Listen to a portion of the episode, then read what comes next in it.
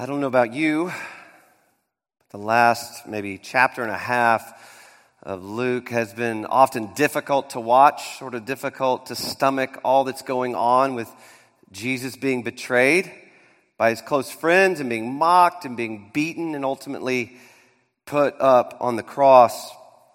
And all the while, Jesus is the same gracious, loving Savior in the midst of everything that's going on to him. And last week, sort of the first part of our two part climax for this, um, the scene ended with Jesus' lifeless body hanging on the cross. And the crowd was sort of leaving the scene, leaving the time of execution, contemplating what, what all this meant. And last week we got to pay attention to the death. What did the death mean? And today we have the second part of our climax, and it is an incredible climax. So, would you please stand for the reading of God's word?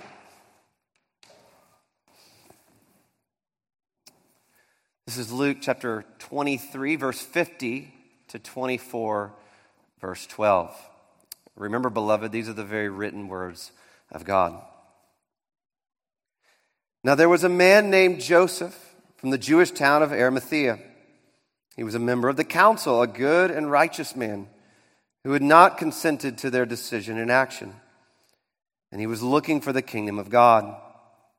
And this man went to Pilate and asked for the body of Jesus.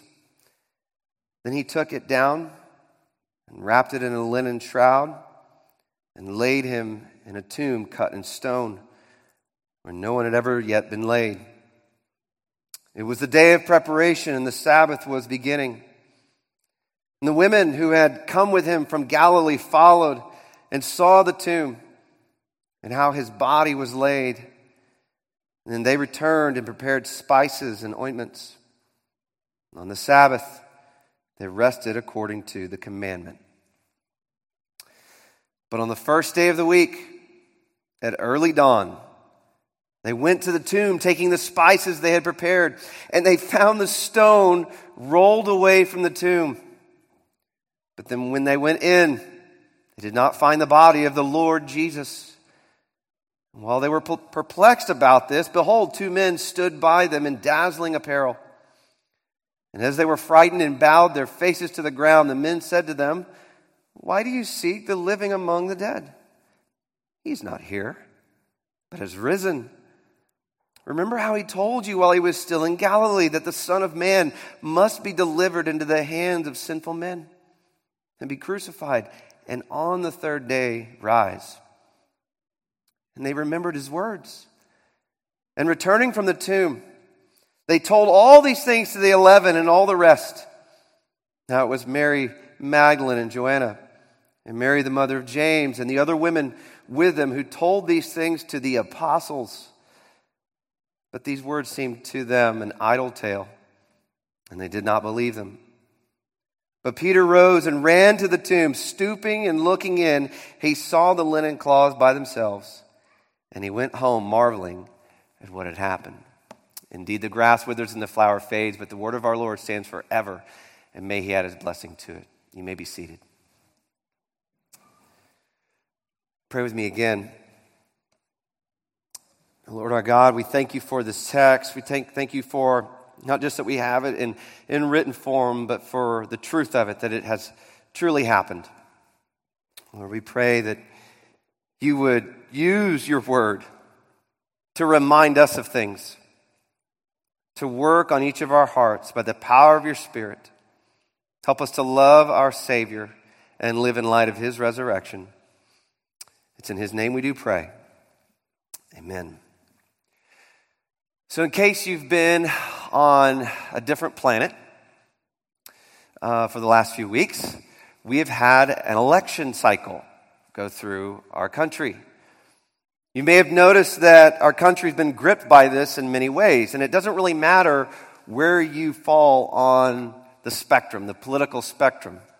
Everybody was interested in this election. Everybody thought it was an important election, incredibly significant in the life of this country. Sort of all eyes, if not, if not all eyes, most eyes have been on this. But there are those things that will happen that will shift your focus. Things that will happen that will make you say, well, the thing that I thought was so important, it really isn't that important. It's not as big a deal. Some of you might recognize the name Tim Challies. Tim Challies is a reformed, pap, uh, reformed pastor in Canada. He's also a blogger. I have followed him for years, read his stuff. He's so helpful in so many different things. The day after the election, he posted a blog that was titled, My son, my dear son, has gone to be with the Lord. He wrote just a short blog telling us what happened.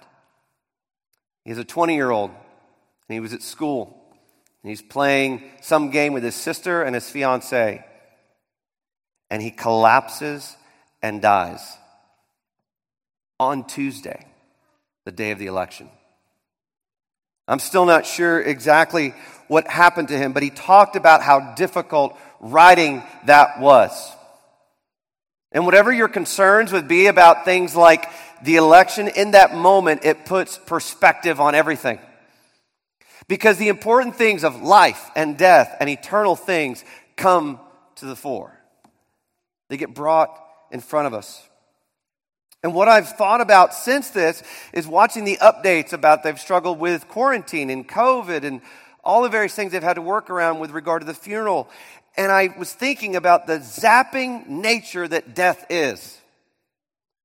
Death is a joy and hope destroyer. That's what it is. It has devastating effects, and it's a life sucking reality for all of us. And I think of those who are following Jesus, great hope and joy in his presence all the time. And many of them woke up on Friday to find out that Jesus was going to be crucified. Think about that. Think about what had happened to them. Though Jesus didn't collapse and die, in just a few hours, in the middle of the night, for you know, at one in the morning, he gets taken. Not everyone's seeing this. This is, a, this is outside the public eye. People wake up. He's in custody and being taken to the cross. That's their experience. And in a shockingly swift way, Jesus dies, and it seems that hope has died with him. Some of us have experienced that with friends and families where we haven't had the time that we thought we had to say goodbye. And it's like death comes and robs our time with that person. And there are people here that have got to be feeling the same way. Death robbed my time with Jesus. Because, see, what happens on Sunday is so unexpected. You know this. It's so unexpected. And at the same time, it was something that was inevitable, something that had to happen. And today, for this, this morning, what we're going to do is we got two parts to the sermon, really, and they're really the passage. And the first part of the passage is, is seeking to drive home the reality that Jesus is dead. And the second part of, this, of the passage is seeking to drive home the reality that Jesus is alive. If you want it shorter and a little pithier, first part, Jesus is really dead. Second part, Jesus is really alive. And we need both of these. So let's begin here. See how the passage drives home the reality of Jesus' death. Look at verses 50 to 52. Now, there was a man named Joseph from the Jewish town of Arimathea. He was a member of the council, a good and righteous man who had not consented to their decision and action. And he was looking for the kingdom of God. This man went to Pilate and asked for the body of Jesus. Joseph sort of comes out of nowhere. We don't really know anything about him really up until this point, but he brings a breath of fresh air. Think about it. When, when they took Jesus before the, the council, whom he's a member of, the, it was a unanimous vote. But here we find out there was at least one that was not in favor of this. And it makes you wonder maybe they had the trial without him. Maybe they suspected where Joseph would fall on this, and they didn't want any detractors to come and get in the way. The way somebody else described him, he's like a, a secret disciple. Sort of, in some ways, you don't know anything about him until this happens. He's longing for the kingdom of God, though. What this means is he's longing for all of the promises. He knew his Bible from Adam all the way to Abraham, Moses, and David. He's looking for all of those promises to come to fruition. Where are they? I'm longing for that. And here's Jesus. And Joseph, it seems, has tied his hopes to Jesus. And now it's as if his hopes are dashed. And for him to go to Pilate here and ask for the body, that would have been pretty amazing. Somebody like him to go publicly and align himself with Jesus, who had just been put to death, that would have risked his reputation, would have risked his career, it might have risked his life. There's just a little lesson in there, isn't there? What will we risk to align ourselves with Jesus?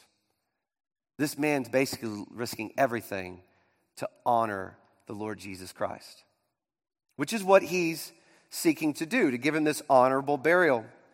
He does not expect a resurrection. Do you bury people if you think they're going to be alive soon? I would just put them on the couch and wait for them to wake up. He didn't do that. His, his request is granted. Look at verse 53. Then he took it down and wrapped it in a linen shroud and laid him, I'm going to say it, in a tomb cut in stone where no one had ever yet been laid. Imagine the process Joseph has to go through.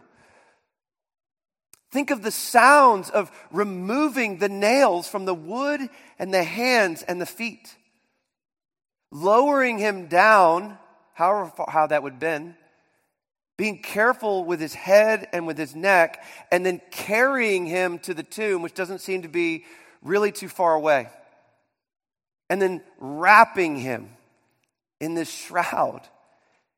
And if you can imagine, maybe taking one last look at the face where there was hope.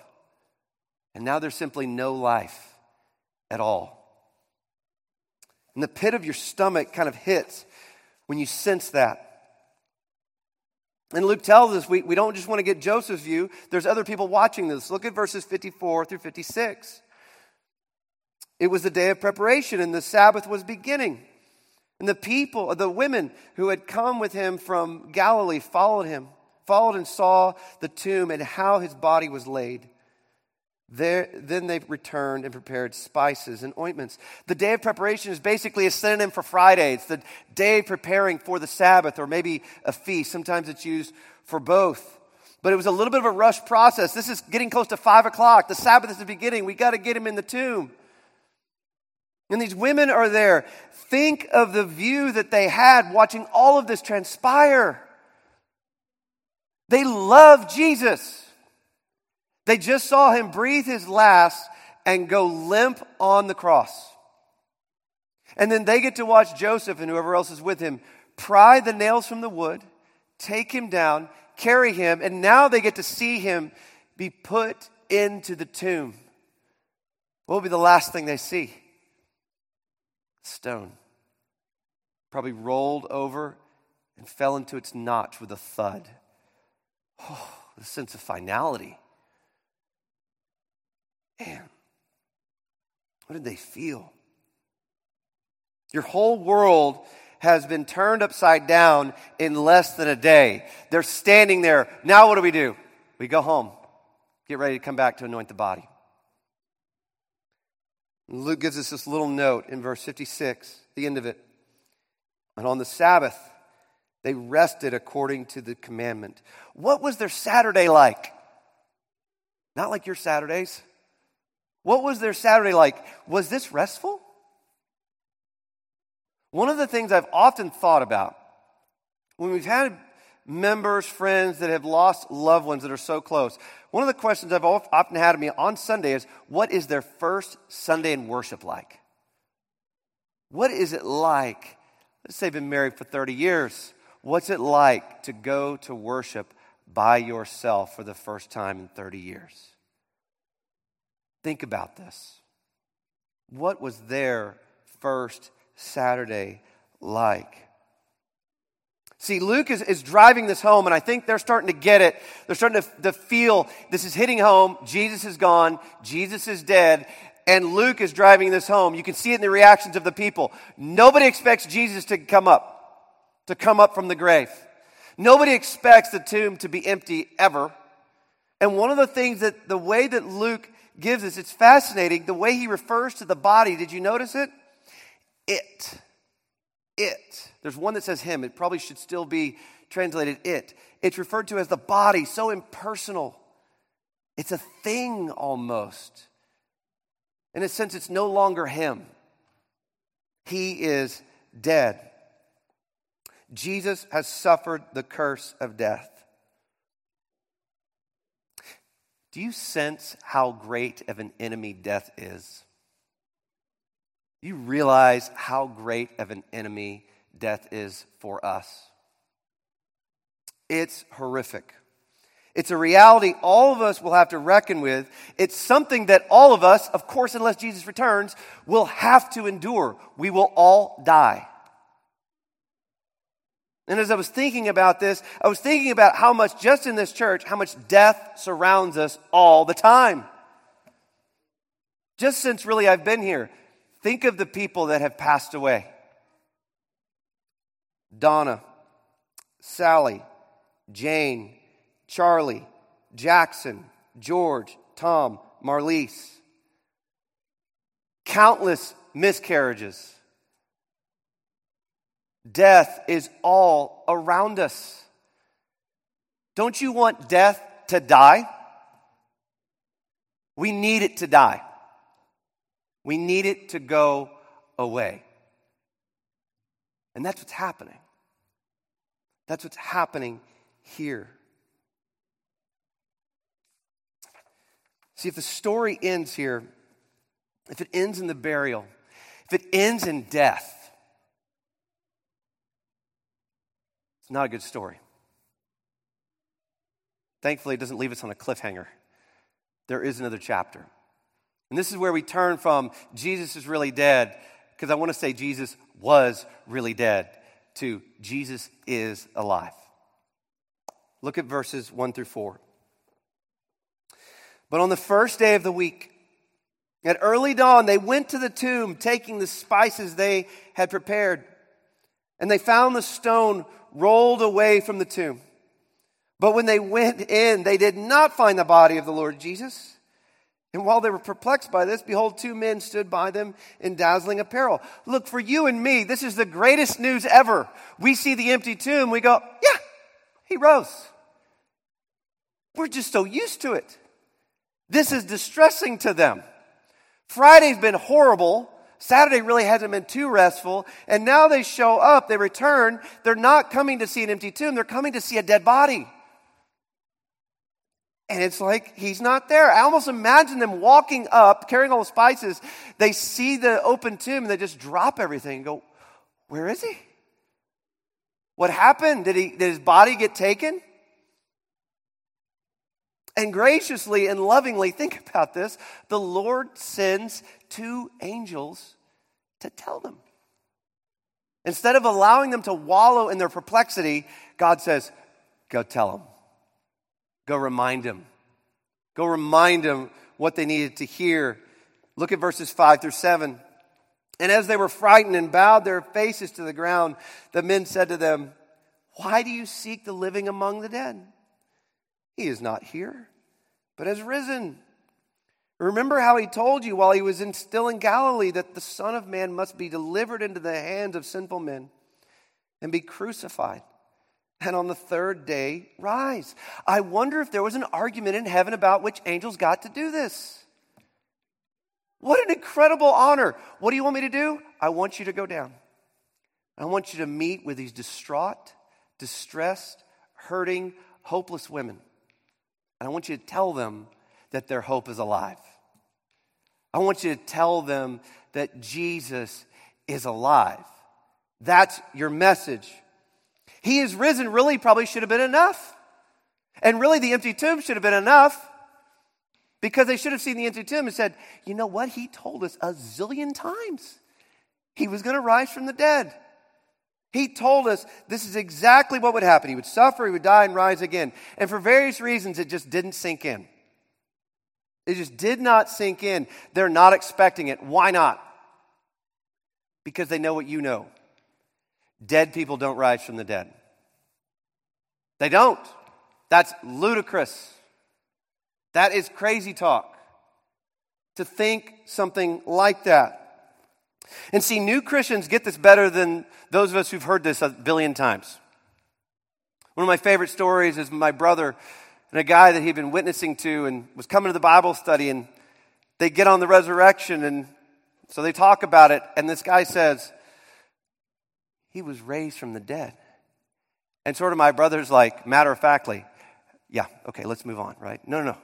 The guy's like, No, you're not hearing me. He rose from the dead. New Christians get that more than often we do. This is incredible. I mean, what if I told you that I went to Mount Washington and jumped off one of those railings and flew to the point and kind of dipped my feet in the fountain and then sort of glided through the city? You'd be like, what's wrong with him? I'm not telling you I did it you would think there's something wrong. Which one's more difficult, though, for a person to fly or a person to be raised from the dead? Which one's harder to believe in that sense? See, they'd seen Jesus raise Lazarus from the dead, but Jesus did that. What kind of person has the ability to come back from the dead sort of on their own? Who is this that we're dealing with? that has the ability to lay down his life and take it up again. What person is that powerful? We don't know anyone that is this powerful. Absolutely amazing. And see, they knew how great and awesome that Jesus was. They had some level. They did not fully grasp it, but it's starting to think, sink in. This is sort of the aha moment in the movie you watch, the TV show you watch, when all the pieces come together and they go, remember? And everything comes together and clarity comes. What brings them clarity? Look at verse 8. And they remembered his words. What gave them perspective? What helped them understand the situation? The Word of God. How important is the Word of God? How important is the Word of God? That we listen to it, that we respond to it. It's so important that if we don't, we might miss the resurrection. We don't see it coming. But we can so relate to this. How many times have you needed to be reminded of even the smallest thing? In your Christian life. That's so us. The angels got to pro- proclaim the resurrection, and the women now get their chance. Look at verses 9 and 10. And returning from the tomb, they told all these things to the eleven and to all the rest. And now it was Mary Magdalene, Joanna, and Mary, the mother of James, and the other women with them who told these things to the apostles. Can you imagine them falling over themselves? How fast were they talking? How excited were they? Hey, look, we told you we were going to go, we were going to get up early like all Christians should, and we're going to go down to the tomb and we're going to anoint the body. But guess what? When we got there, there were angels. The body wasn't there. And the angels told us, yes, he's not in there anymore. He's alive. Can y'all believe it? They've had to have argued over who would tell this. But you can imagine how excited they are. They can't wait to celebrate with the apostles. Can't wait for them to tell them this. Look at what happens in verse 11. But these words seemed to them an idle tale, and they did not believe. In my last year of seminary, I was at the first class of the day in September of 2012. And I got a call from Katie. And so I thought that was weird. She doesn't normally call during that time. So I went outside and I'm on the phone and she says, I'm pregnant. My response was, Are you really telling me this over the phone? Now, as inappropriate responses to good news go, seven and a half?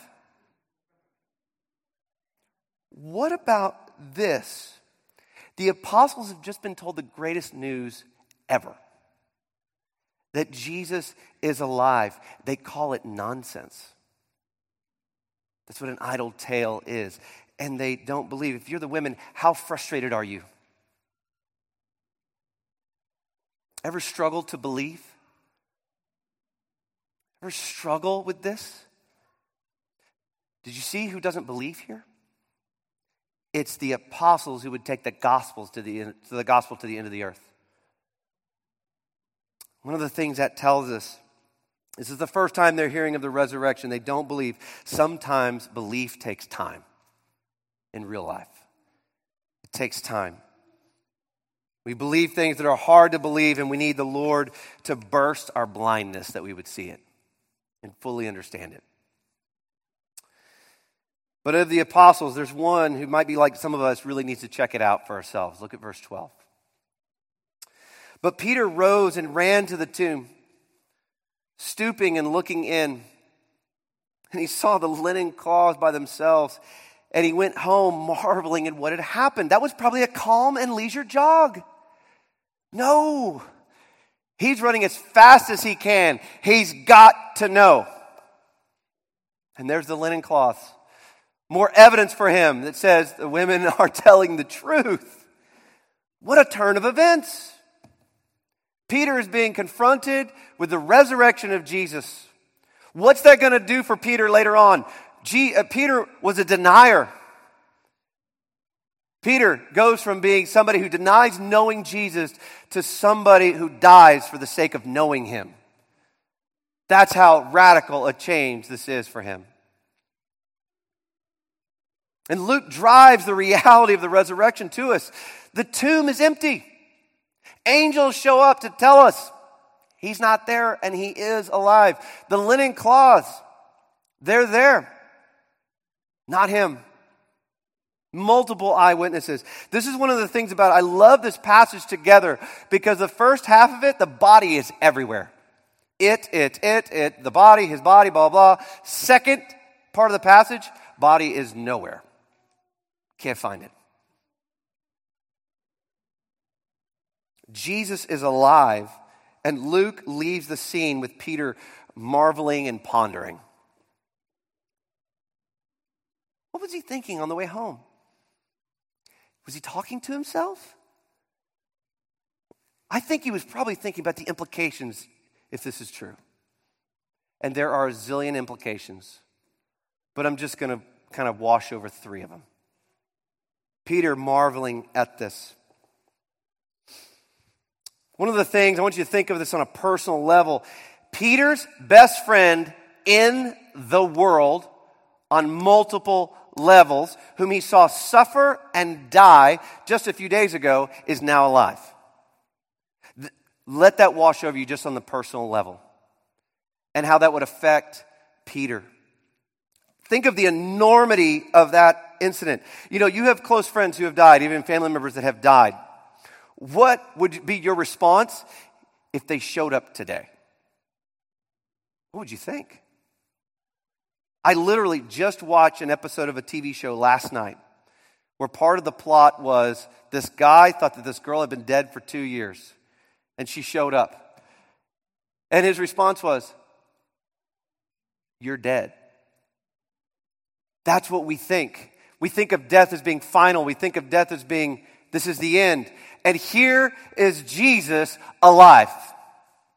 One of the things about this, think of the joy that we can have. I've been overwhelmed over the last couple of chapters in Luke. I'm so thankful we're past all of that on some level, and we're now where Jesus is free from the suffering, the mocking, the beating. He is now in his new resurrected body. That is incredible. And that part of it just should bring us joy because this is our best friend, Jesus. Another implication, I'm imagining Peter sort of saying this it's all true. It's all true. Everything Jesus ever said, everything he ever told us, which I obviously forgot, speaking for Peter, I had forgotten some of it. The resurrection vindicates Jesus.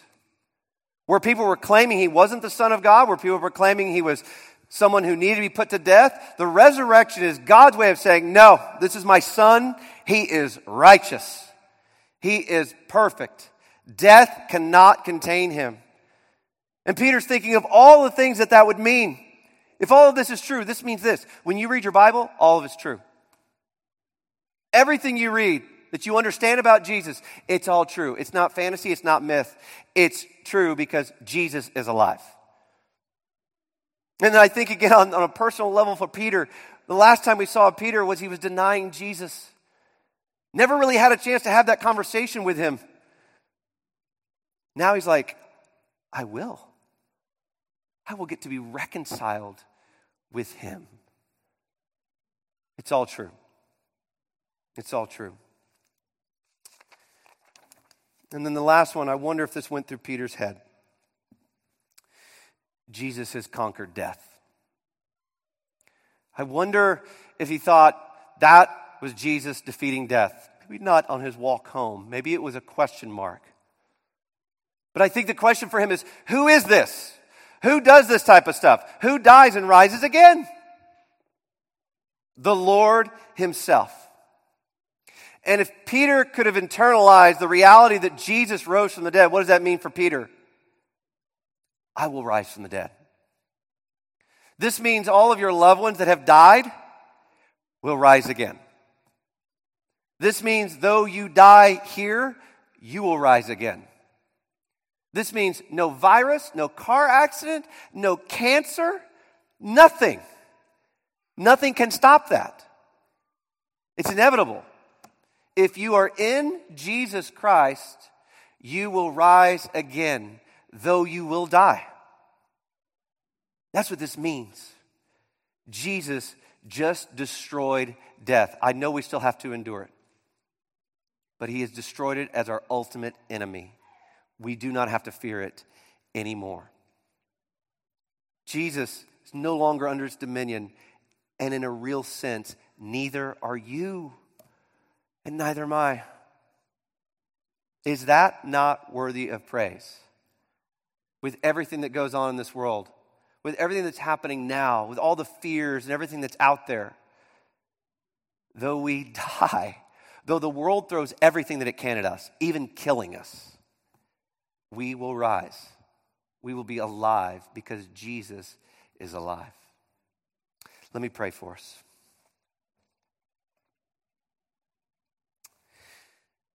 Our Heavenly Father, these truths are often too hard to take in in just one sitting, in just a short period of time, but your Spirit works.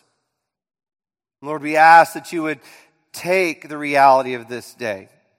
Take the reality of the death, burial, and resurrection of Jesus and drive it home to our hearts that we might live in light of it, that we may have joy knowing that our precious Savior, He is alive and, in a sense, waiting for us. So that when this earthly tent is gone, we will be with Him. And one day that earthly tent will be restored, renewed, and all we will have is pleasures forevermore. Lord, help us to drink that in. It's in Jesus' name we pray. Amen.